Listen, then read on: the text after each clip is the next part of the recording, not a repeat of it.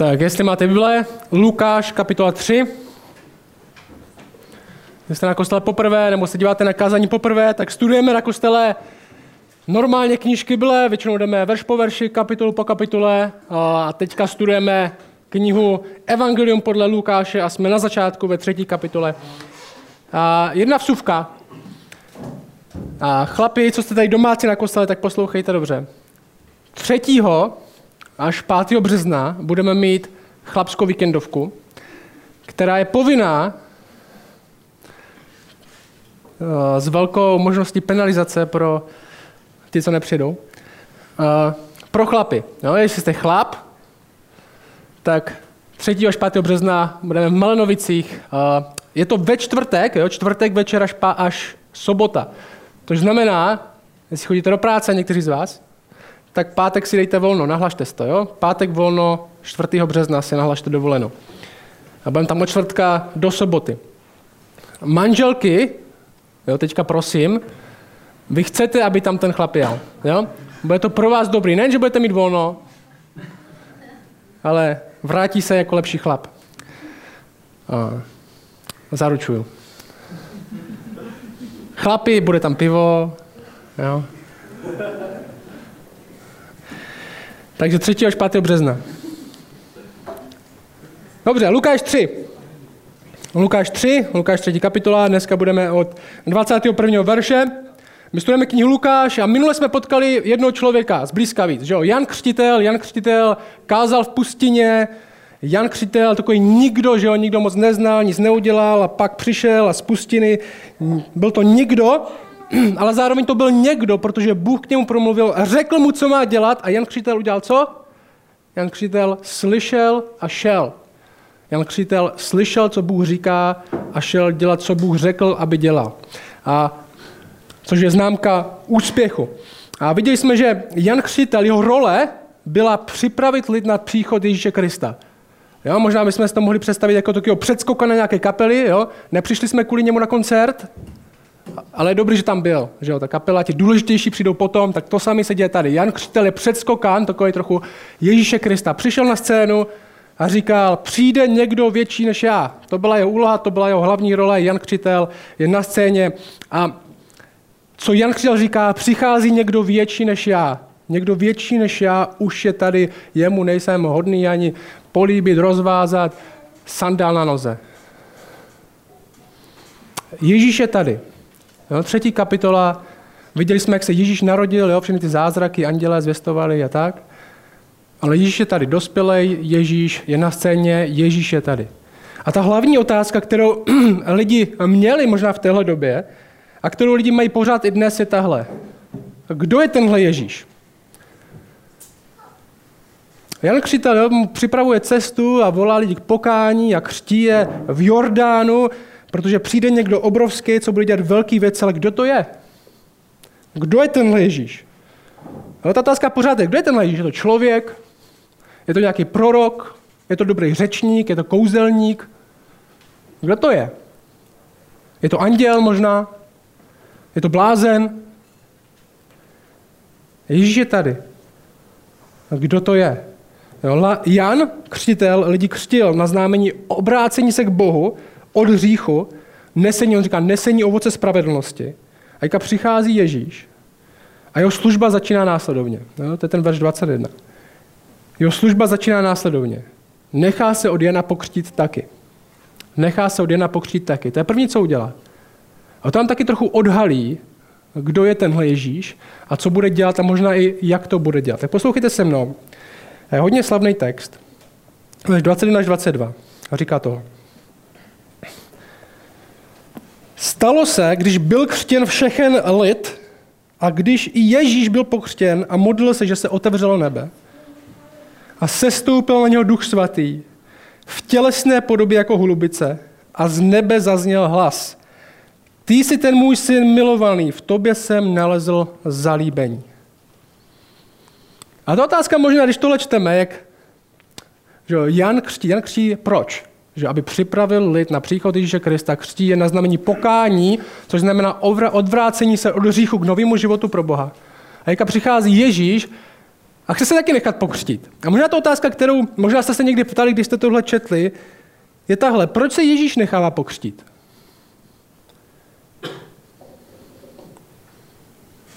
A využiju tady tohle, že tady mluví o křtu a řeknu vám něco o křtu, jo? Berte to jako vsuvku, velkou, nemá to moc co dělat s tím textem, ale využiju toho. Takže křest. My na kostele taky křtíme lidi, že jo?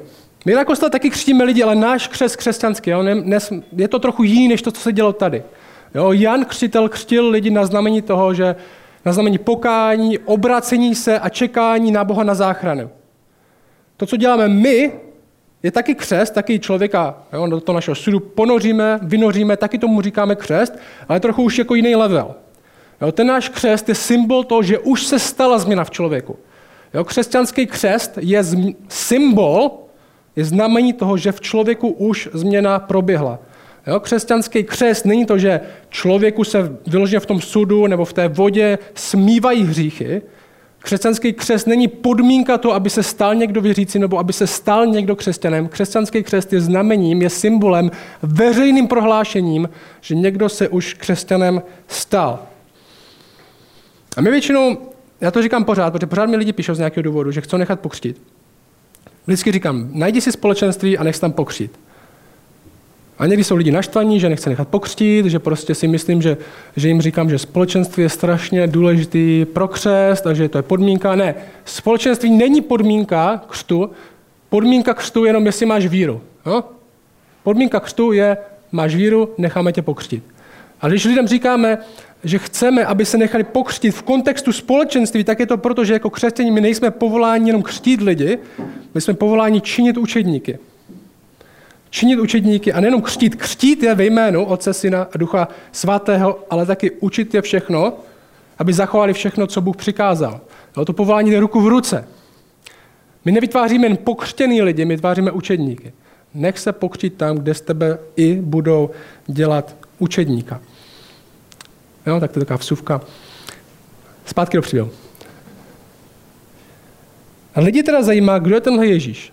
A Ježíš tady stojí, nechá se pokřtít od Jana. Kdo to je? A když začne svou službu, možná svou kariéru tříletou, takže se nechá pokřtít. To je start. Proč? Že nemá žádný hřích, od kterého potřebuje očistit nebo na který poukázat. A Jan Křitel právě v tomhle textu, v těch, co jsme měli minule, že říká, že přichází někdo, že tenhle Ježíš je daleko větší než on a přináší daleko lepší křes, než který má on. Tak proč se, aby Jan pokřtil jeho? Já jsem tím přemýšlel, to jako kdyby Ježíš přišel sem. Jo? Představte si, že by tady přišel teďka. Jo? Představte si, možná, že vypadá jak Chosen. Nejlepší taková představa. Většina z vás to viděla. Teďka tady přijde přijde do dveří. Že jo? Vezme si uh, vezme si od Mirka buletin, poslouchá kapelu, si říkal, jestli by vstál, nebo jestli by zvedl ruce, nebo řekl, tak všichni sedějí, tak taky budu sedět. A třeba zapisoval si, co říkám, to bylo divný. Že abych byl nervózní, bych se snažil znít nějak jako víc důstojně, místo ahoj bych řekl, buďte zdraví. A, ale přišlo by by to divný. Spíš bych se ptal, nechceš ty spíš mluvit místo mě? Jako já jsem se to připravoval, ale ty vypadá, že si to připravit nemusíš. Možná i lidi by se divili, že jo? Možná vy byste se divili. Proč mluví on? Proč nemluví, proč tam nenechá jeho? Ty bys měl učit nás, ne my tebe. A on by řekl, ne, já jen mluv, já to chci slyšet. Jen zpívejte, já to chci slyšet. Já tady budu sedět. Já to budu součástí. Podobně jak říká Janovi, ne, ty mě musíš pokřtít. A se tomu nerozumíme, proč se tady Ježíš nechá pokřít od Jana, tak je to dobře, protože Jan Křítel tomu tam taky sám nerozuměl. Matouš zaznamenává něco víc o tom křtu. Jo? V Evangelii podle Matouše trochu víc o tom křtu. A Matouš říká, co se stalo, než Ježíš přišel do té vody. A on tam říká tohle, to je Matouš. On říká, Tehdy Ježíš přišel z Galile k Jordánu za Janem, aby byl od něho pokřtěn. Ale Jan se mu v tom snažil zabránit a říkal, já bych měl být pokřtěn od tebe a ty přicházíš ke mně. Jo, jako co se tady děje? On tomu sám nerozuměl. Jo? A my víme, že Jan byl věrný, slyšel hlas od Boha, všechno tohle, nejlepší člověk, který se, nejlepší muž, který se narodil když ze ženy, že to říká něm Ježíš. Ale být věrný neznamená všechno vědět. Být věrný neznamená, že vždycky rozumím, proč Bůh dělá to, co dělá. A snaží se mu v tom zabránit. Ne, nepůjdeš do té vody. Nechápal to. A Ježíš mu řekne jednu věc, to říká Matouš. A Ježíš mu odpověděl, nech to nyní, neboť takto je třeba, abychom naplnili všechnu spravedlnost. A on ho tady nechal.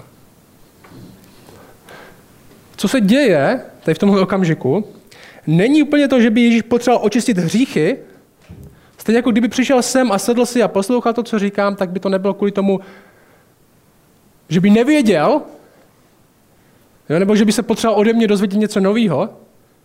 Aspoň doufám, že by se nedozvěděl něco nového. Říkal to, jak na tohle přišel, to teda nevím. kdybyste, kdybyste sedl, poslouchal, co se děje, zapisoval si, dal si kávu, proměnil by v lepší kávu trochu, poděkoval, radostně odešel, tak by to znamenalo pro nás jednu velmi dobrou věc. Jakou? Já souhlasím s tím, co se děje. Já souhlasím s tím, co se děje. Přiznal by se k nám, že jo. Kdyby to i nezapálil potom, že jo, nebo něco. Říká, pokračujte. To bylo, to bylo hluboký pro nás, ne? A stejně se děje tady přesně tohle. Ježíš, tím, že se nechává pokřít od Jana, se přiznává k jeho službě. Se přiznává k jeho službě, souhlasí, přiznává se k poslání, který má Jan.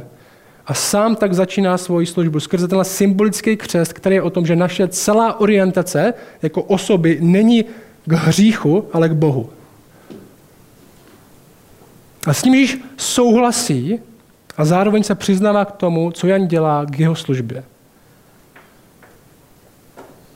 A jak se Ježíš přiznává k Janovi a k jeho službě, tohle je důležité vidět, tak to, co se děje dál, je ještě větší. Tak je ještě větší, protože se stane ještě něco většího než tohle. V tom Ježíšově křtu, tady v těchto dvou verších, se stane ještě něco většího. Ježíš, jak byste to viděli, se přiznává k Janovi a k jeho službě a Bůh se přizná k Ježíši a k jeho službě. To je to, co se děje. A my vidíme v tom textu, že na Ježíše se stoupí duch svatý v podobě holubice. Proč holubice těžko říct, je tam několik hádek, proč to asi tak je. Holubice byla symbol čistoty do nějaké míry, Ježíš to říká, buď tak čistí jako holubice. Když o ní tak mluvil, mně se nejvíc líbí ta teorie, ve které je holubice přirovnávaná k holubici, kterou vyšle Noem z archy po dlouhým čekání, po potopě, která smetla všechny lidi a holubice najde konečně tu pevnou zem, na které se zachrání.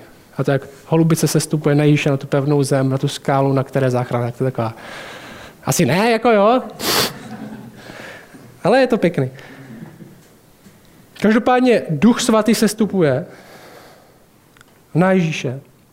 A to znamená, že tohle bude síla, skrze kterou Ježíšova služba půjde dál. V moci ducha svatého. A z nebe zazní hlas. Otce, že jo? Z nebe zazní hlas Boha. Ty jsi můj milovaný syn, v tobě jsem našel zalíbení, v moci Ducha Svatého, v požehnání a přiznání se Otce k němu. Ježíš se přiznává k Janovi, Bůh se přiznává k Ježíši. To je to, co se děje. To je začátek jeho služby. A jestli měl někdo otázku, kdo je tenhle člověk? Kdo to je, kdo tady chodí a kdo to je, kdo, o kom Jan říká, že mě bude záchrana a lidi si říkají, že je důležité. Teď na to dostali odpověď. První odpověď. Nejlepší, jako mohli dostat. Sám Bůh promluvil. Kdo to je? Já vám to řeknu. Otec promluvil, tohle je můj syn. A hodně ho mám rád. Tohle je boží věc, co se tady děje. Ježíš začíná svoji službu, ale není sám. Otec, syn a duch začínají skrze syna. Ježíšova služba je poháněna duchem, požehnaná otcem. Poháněna duchem, požehnaná otcem. Stejně tak, jako my chceme do nějaké míry dělat naši službu. Chceme, aby to bylo požehnaný otcem v tom smyslu, že Bůh s tím souhlasí, Bůh se k tomu sám přiznává, říká, to, co tady děláte, to je dobrá věc. A zároveň to nechceme dělat z naší vlastní lidské síly, ale skrze jeho sílu. A teďka půjdeme dál. No, zaměříme se na jednu věc, než půjdeme dál. A chci, aby jsme to viděli. Vím, že se strašně těšíte, že za chvilku začíná rodokmen, a tak musíte chvilku počkat. K tomu se dostaneme. Zaměříme se na jednu věc. Duch svatý. Jo? Duch svatý se stupuje jako holubice, již se modlí. Duch svatý je klíčový v Lukášově evangeliu. Jo? Lukáš o něm mluví víc než všichni ostatní. My už jsme ho potkali několikrát, že jenom v těch třech kapitolách byli lidi naplněni duch, duchem svatým, zpívali z ducha svatého, dělali věci, protože duch svatý nějakým způsobem jednal. Duch svatý. Už jsme se s ním setkali několikrát. A naše tendence v církvi, možná ne ve všech, možná v té naší, možná zvlášť možná v CBčku, nebo možná v našem tady na kostele jinak, se myslím, že tendence trochu je zapomínat, že Bůh vlastně dává ducha. Jo, ne hlavou, možná.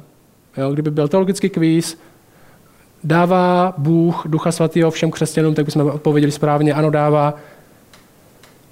A možná trochu zapomínáme, že ho potřebujeme k něčemu. Začínáme možná žít, jako by Duch Svatý nebyl tak důležitý pro církev nebo naše rozhodnutí. Otázka je, jestli myslíte si, že tohle je problém. Možná, kdyby se tě zeptal, jak Duch Svatý konkrétně pracuje v tom životě. Možná bychom nedokázali úplně odpovědět. A bychom řekli, no, tak jako občas se cítím dobře, to asi dělá Duch Svatý. Jak Bůh, Duch, pracuje konkrétně v tom životě? Možná pro většinu z nás Duch Svatý je koncept, který známe hlavou, ale úplně to není něco, z čeho máme užitek sami, nebo radost sami možná. Že?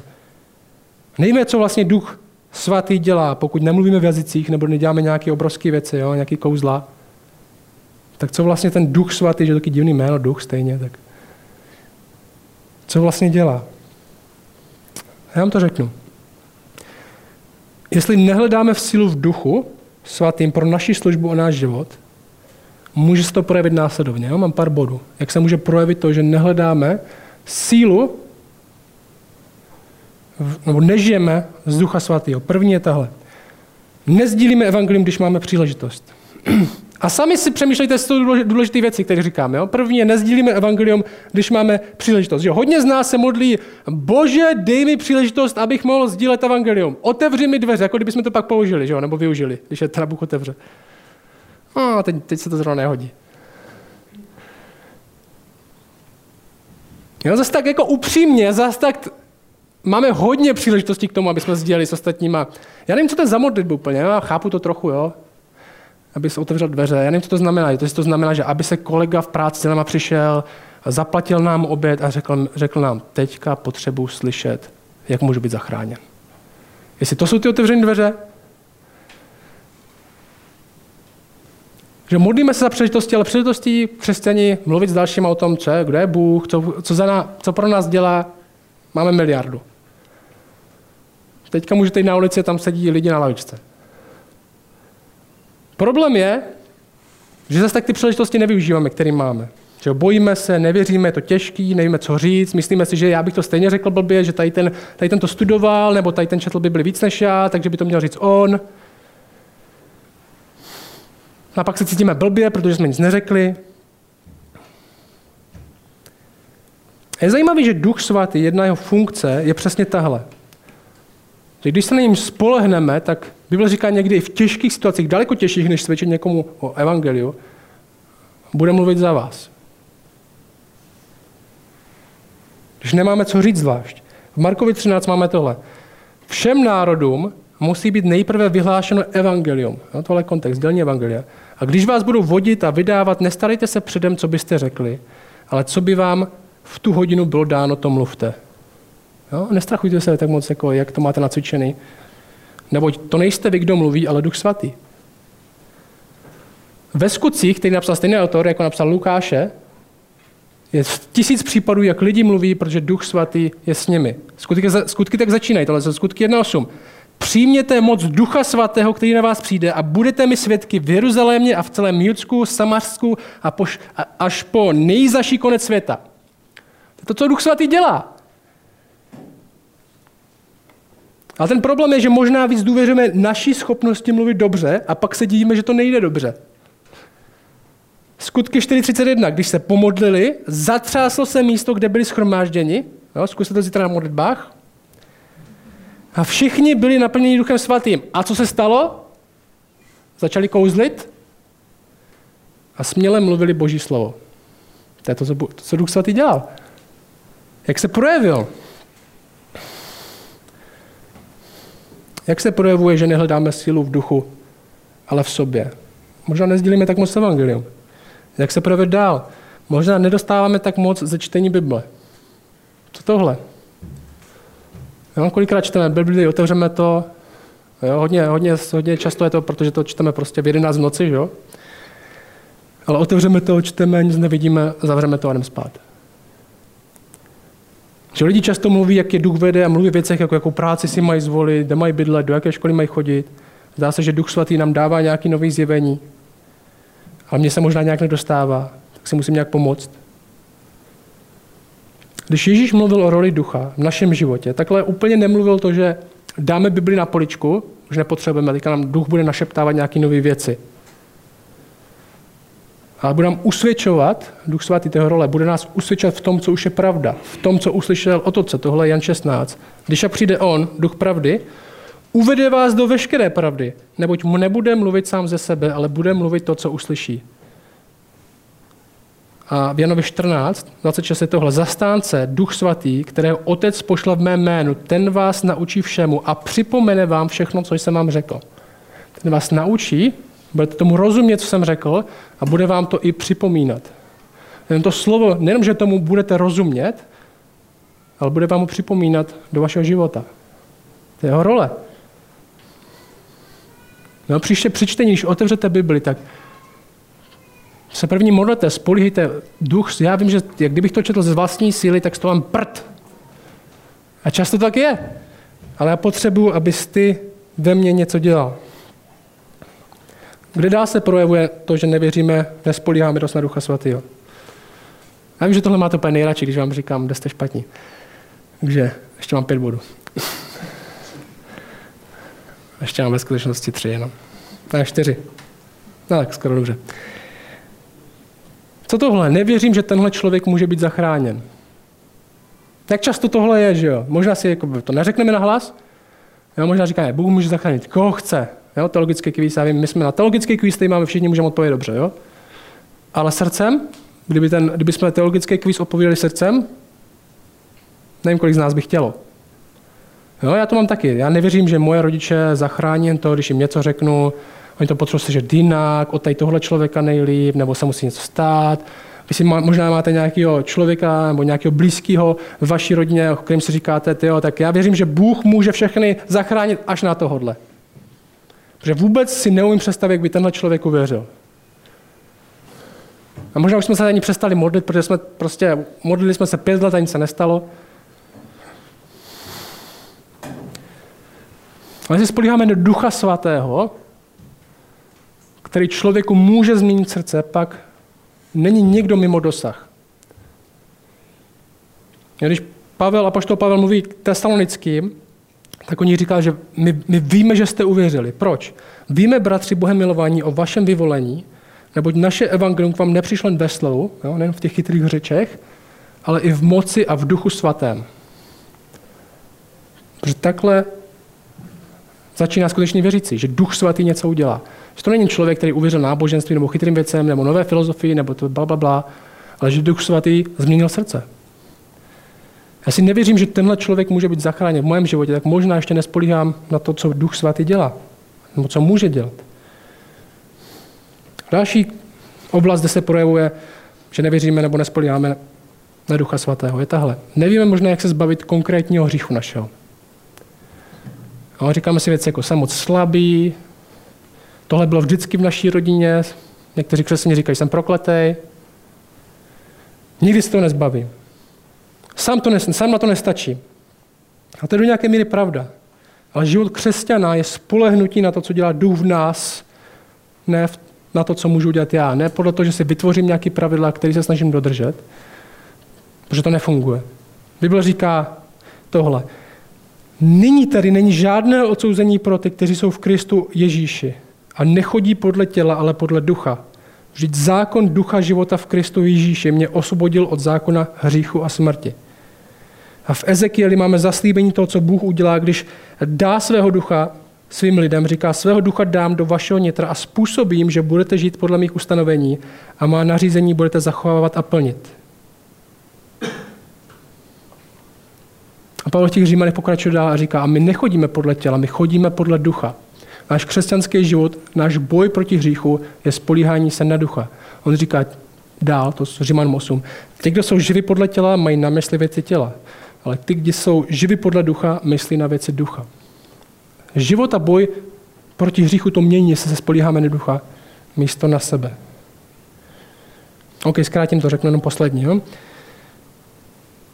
Jestli se nespolíháme na ducha, možná nevíme, jak pomáhat s tím budovat církev.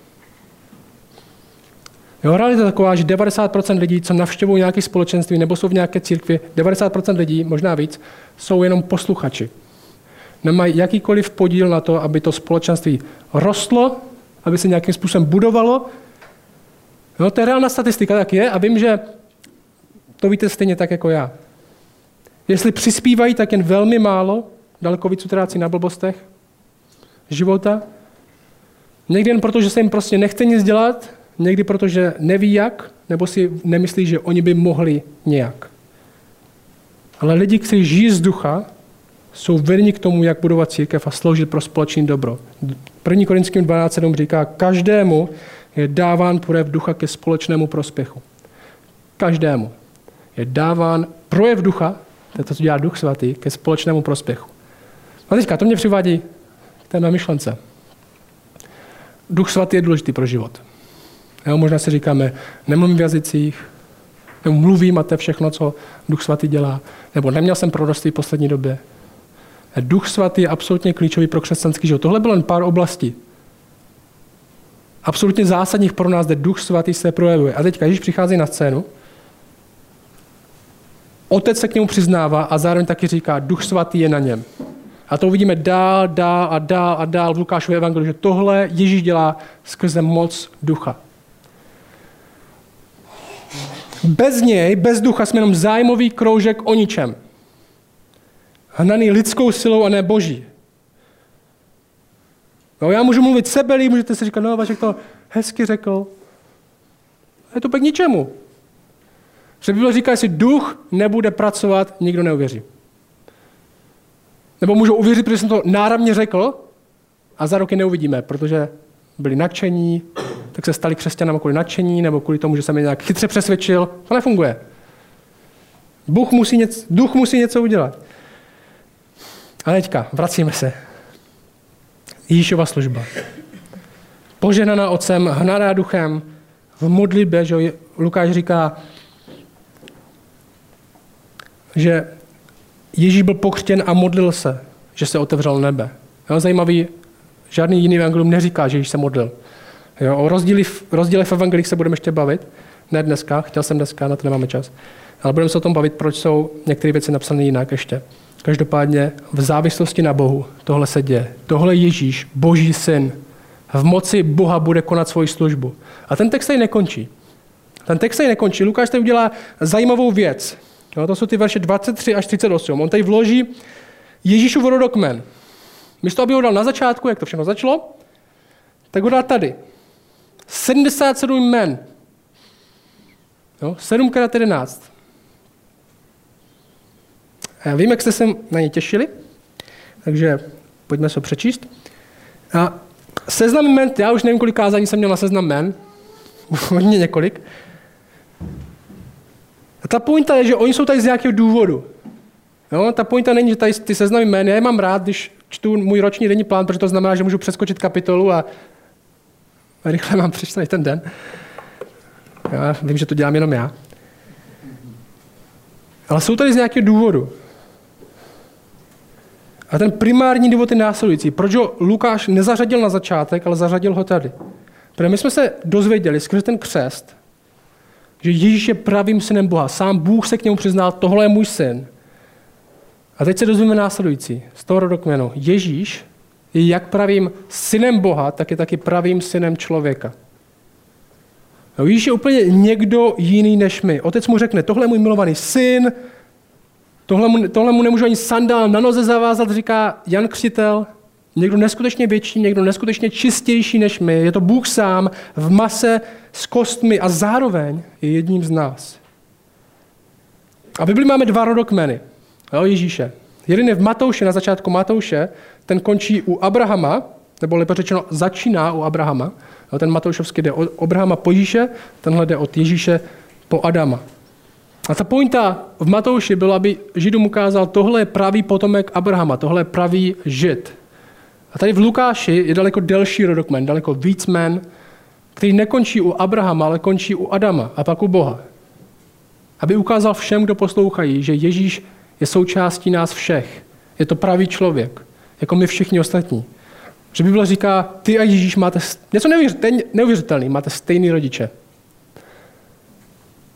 Ty a Ježíš máte stejného předka. Minimálně jednoho. Máte stejný příbuzný. Tak pojďme na ten rokmen.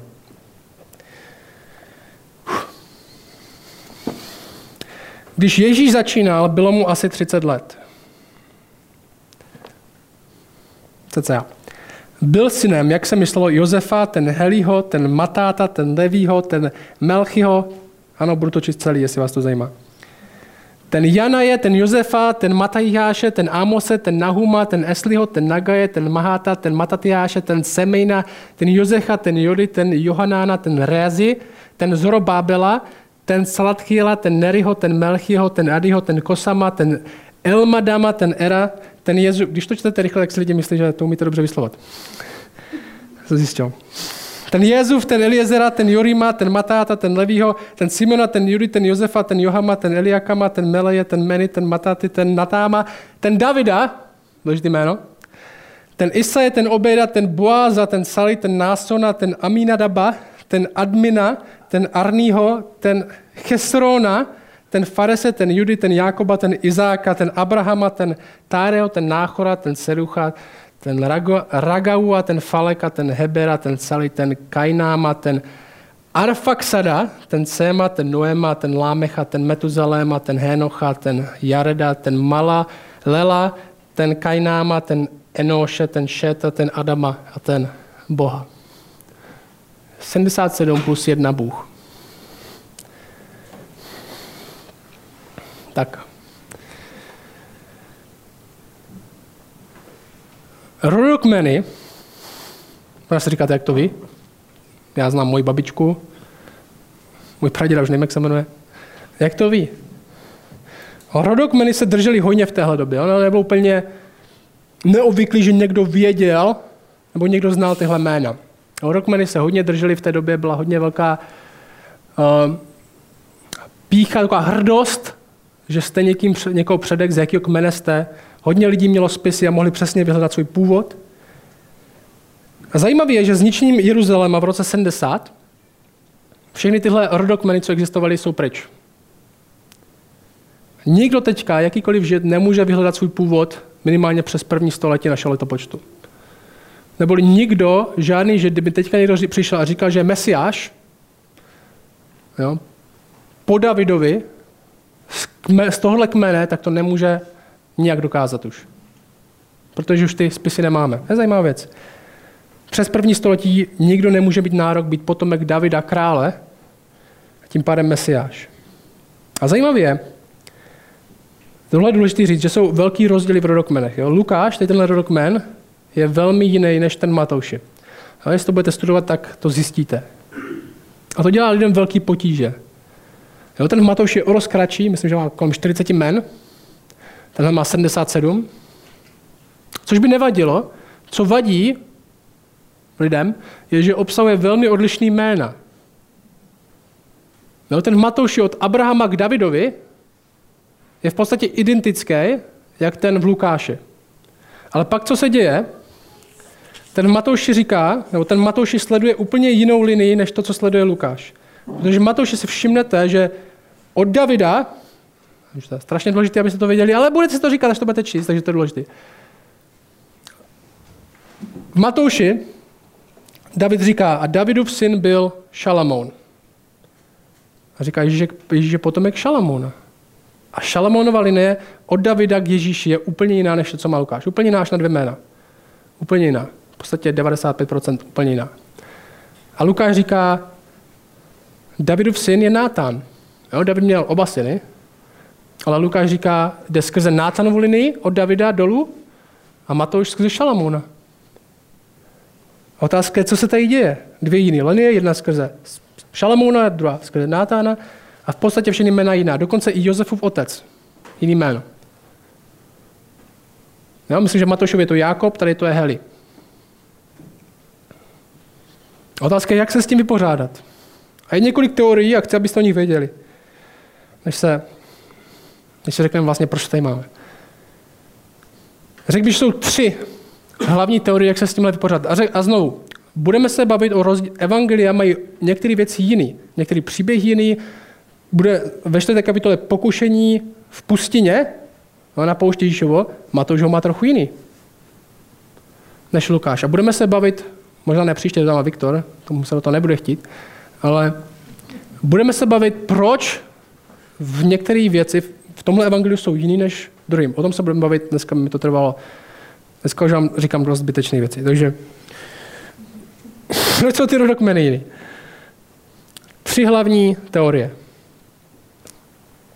První je ta nejjednodušší. Jo? První nejjednodušší a ta teorie je, to je, zastupuje třeba i John MacArthur, který si tím je na 100% jistý, protože jsem si na 100% jistý úplně vším je tahle. První rodokmen Matouši je Josefův rodokmen a tenhle rodokmen je Marin rodokmen. Proto to je jiný. Otce a matky. Jo? John MacArthur říká, nevím, co tom lidi vidí za těžkýho, každý člověk má dva rodokmeny. Otce a matky, ne? Konec, konec diskuze. Škoda, že ten, říká, to je dobrá teorie, škoda, že ten rodokmen říká, že Josef je syn Heliho, proč říká Marie, že jo? Otázka první. Ale je to jedna teorie. A ta teorie je, protože v Matouši se hodně mluví o Josefovi. Josef dostane sen, že se narodí Ježíš. Josef se musí rozhodnout, co udělá s Marií. V Lukášovi, Lukáš se soustředí na Marii, jako kdyby Marie byla zdroj jeho vyprávění. V Lukášovi Marie dostane sen. Ona se musí rozhodnout. Ona je ta, co jede za Alžbětou. Ona je, co tam pak zpívá tu Magnifika, tu písničku.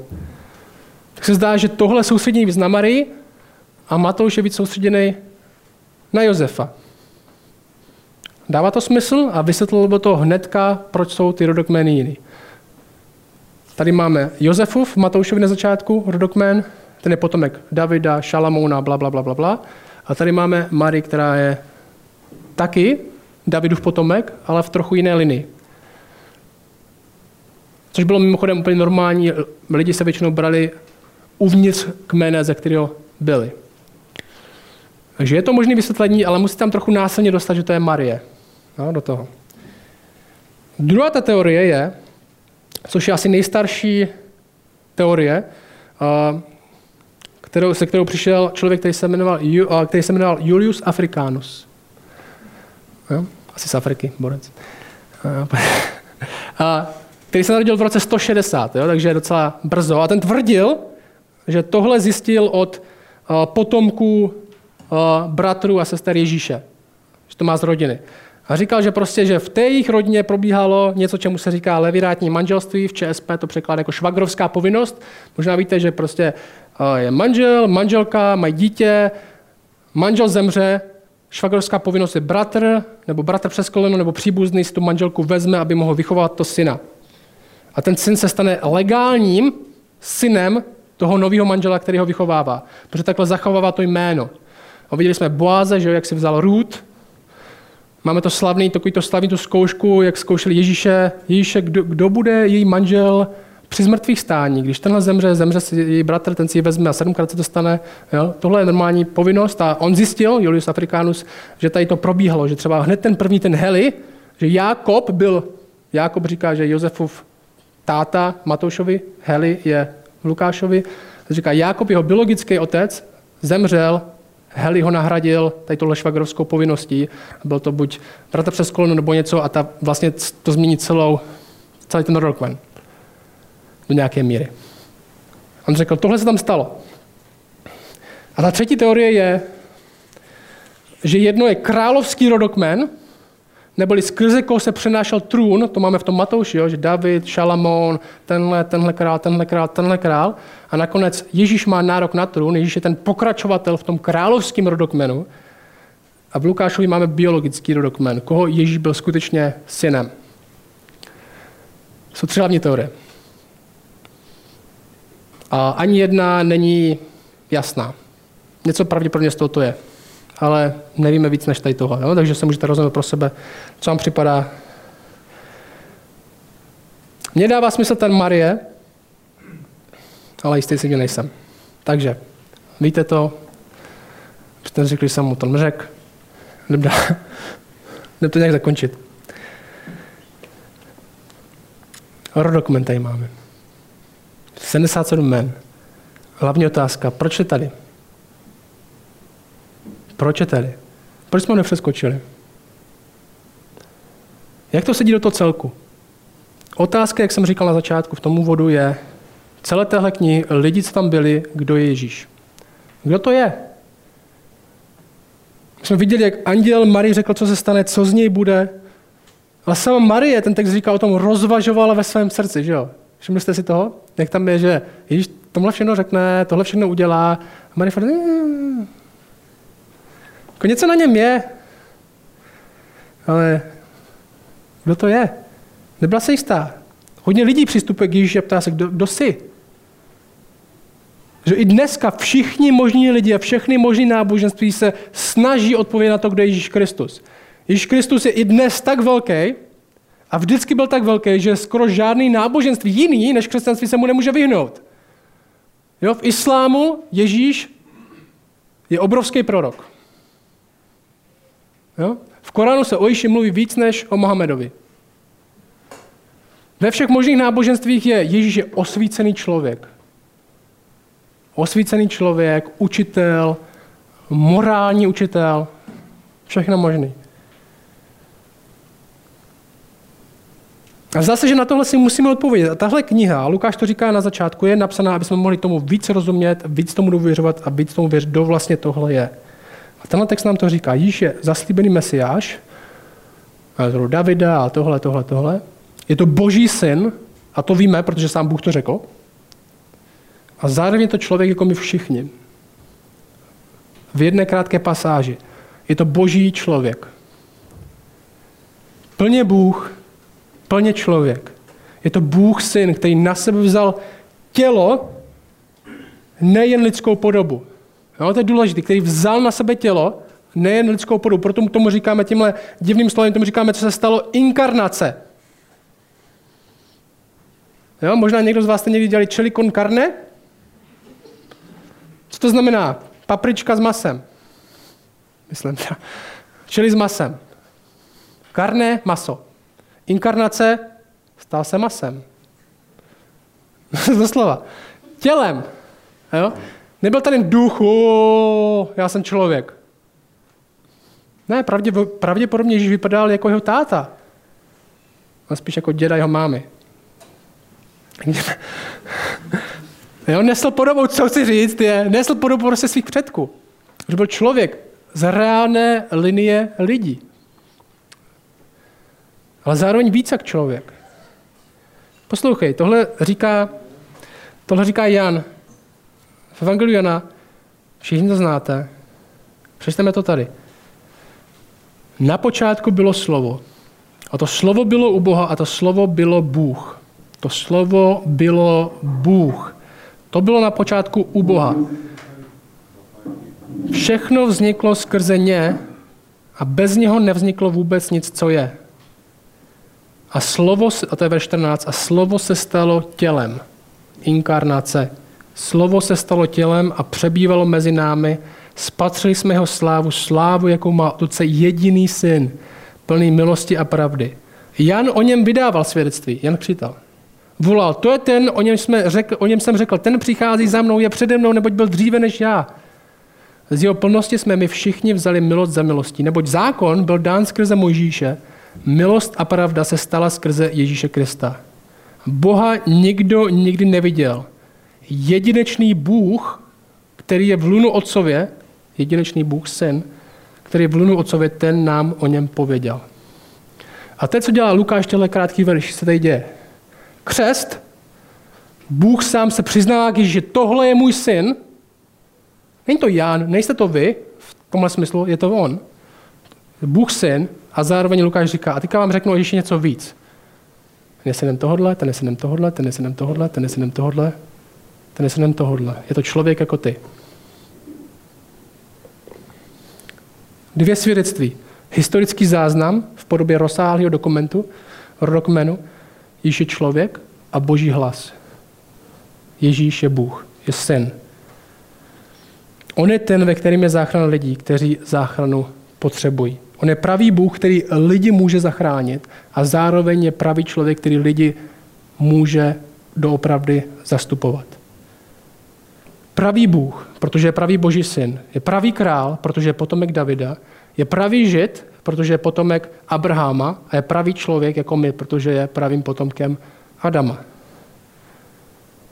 Ježíš je boží syn, který může skutečně lidi zachránit. A ten text říká, a teď začíná svoji službu. Tenhle člověk, tahle osoba, Bůh syn, člověk začíná svoji službu, dobrovolně vstupuje do světa lidí skrze sílu ducha do své služby. Ježíš je zároveň boží syn a zároveň je pravý člověk trpící, pokoušen, který může zástupné na, místo na kříži níst místo nás, kde jsme měli skončit my. No? Ježíš je pravý člověk, proto může níst boží trest. A Ježíš je pravý Bůh, proto může skutečně boží trest unést. Chceme to slyšet znova. Ježíš je pravý člověk, proto skutečně na našem místě může níst boží trest. Člověk si zaslouží trest. Ježíš je pravý člověk, proto ten trest může níst. A zároveň Ježíš je pravý Bůh, proto může skutečně boží trest unést. To se tady děje. Ježíš je potomek, kterého Bůh zaslíbil, že porazí satana a smrt. Potomek Evy. Skrze tvého potomka se to stane, že jo? On ti rozdrtí patu, ale ty mu rozdrtíš hlavu. A ten text nám říká, začátek Evangelia, třetí kapitola, dlouhý rodokmen je, teď to začíná. Teď to začíná. Satan se to za chvilku bude pokusit. Satan to ví. Satan z toho má větší emoce než my teď možná. Čtvrtá kapitola začíná, Ježíš pokouše na pouště, Satan přidá, tohle všechno můžeš mít, když tohle všechno uděláš. Snaží to zvrátit. Ale nezvrátí. Teď to začíná. Přichází pravý potomek Davida, Adama a pravý boží syn. Už je to tady. Pro nás.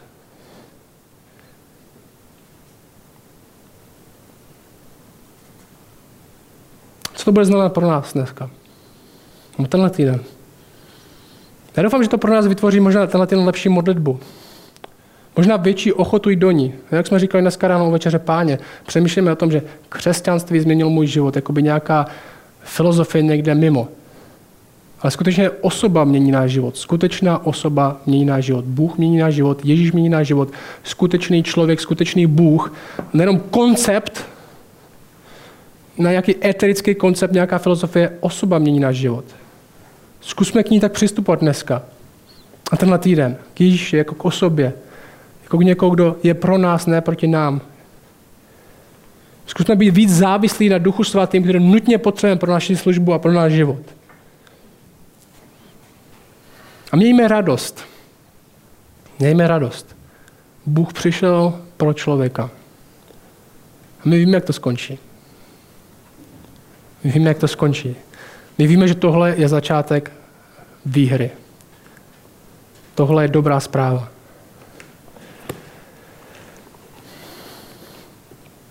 A ti určitě děkujeme, že jsi poslal syna. A prosím tě, aby tenhle týden, než to budeme zase připomínat další, připomínají nám, že tenhle týden, tenhle týden Ježíš je pro nás. Skutečně pro nás. Skutečná osoba, skutečný syn. Jenom koncept někde v dálce, který nemůžeme nahmatat. Tě prosím, aby to v nás vytvářelo větší důvěru, větší závislost na tebe, větší touhu potom, aby si ty sám pracoval v nás, aby jsme mohli budovat církev, mohli ti víc důvěřovat, mohli mít víc Bible, mohli s lidma sdílet o tom, kdo se děje. Prosím tě, abys tohle v nás dělal. Aby naše společenství ať už jakkoliv obyčejný, nedokonalý a hříšný je, aby mělo zárodek nadpřirozena, který jde z tebe. My si v lásce odpouštíme, v lásce se budujeme a v naději sdílíme tohle i ze všem ostatním. Amen.